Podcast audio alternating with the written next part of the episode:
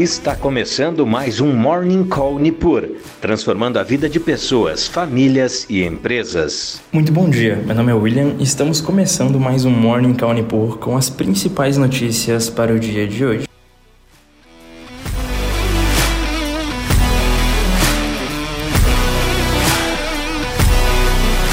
E nesta quarta-feira, depois de amargar perdas no mês de fevereiro, os mercados mundiais amanhecem no campo positivo, com repercussão a dados econômicos positivos vindos da China. O índice oficial de gerentes de compras, o PMI na sigla em inglês, de manufatura chinês subiu para 52,6 em fevereiro, o maior desde abril de 2012. O consenso projetava um PMI de 50,5. Já o PMI não manufatureiro subiu para 56,3, também acima da leitura de janeiro de 54,4, o nível mais alto desde junho de 2022. E além disso, os investidores também estarão atentos aos dados econômicos sobre construção e manufatura dos Estados Unidos, após a abertura dos mercados à vista. E por aqui no Brasil, após anunciar na véspera a reoneração de 47 centavos para a gasolina e de 2 centavos para o etanol, Fernando Haddad, ministro da Fazenda, disse que espera respostas do Banco Central nos juros. Ele citou a ata do Copom para dizer que medidas ajudam no combate à inflação a médio e longo prazo e geram oportunidades na política monetária. A temporada de balanços também, por sua vez, tem como destaque a divulgação dos resultados da Petrobras após o fechamento dos mercados.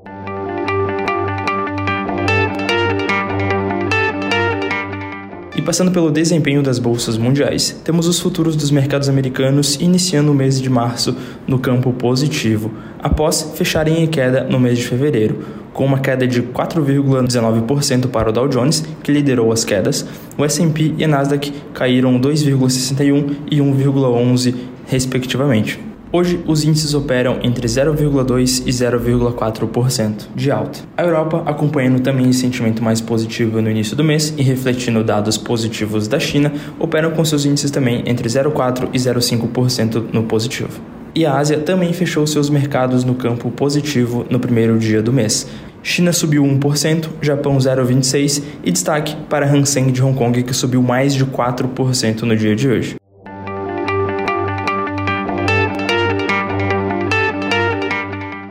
E passando pelo campo das commodities, temos um dia mais positivo, com investidores mantendo as expectativas de uma forte recuperação da demanda chinesa. O petróleo Brent opera com alta de 0,78% e sendo cotado a 84,10 dólares o barril. E o minério de ferro, na bolsa de Dalian, teve uma alta de 2,42% e sendo cotado ao equivalente a 132,23 dólares por tonelada.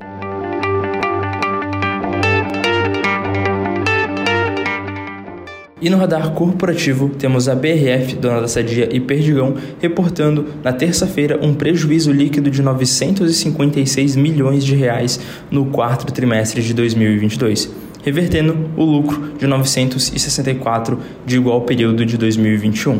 Suzano reportou um lucro líquido de 7,4 bilhões de reais no quarto trimestre de 2022, um montante 222% superior ao reportado no mesmo intervalo de 2021. O consenso apontava para um lucro de 5,08 bilhões de reais no trimestre. E a Pevida reportou um lucro líquido ajustado de 161,4 milhões de reais no quarto trimestre de 2022, um montante 56,1% inferior ao reportado no mesmo período do ano passado.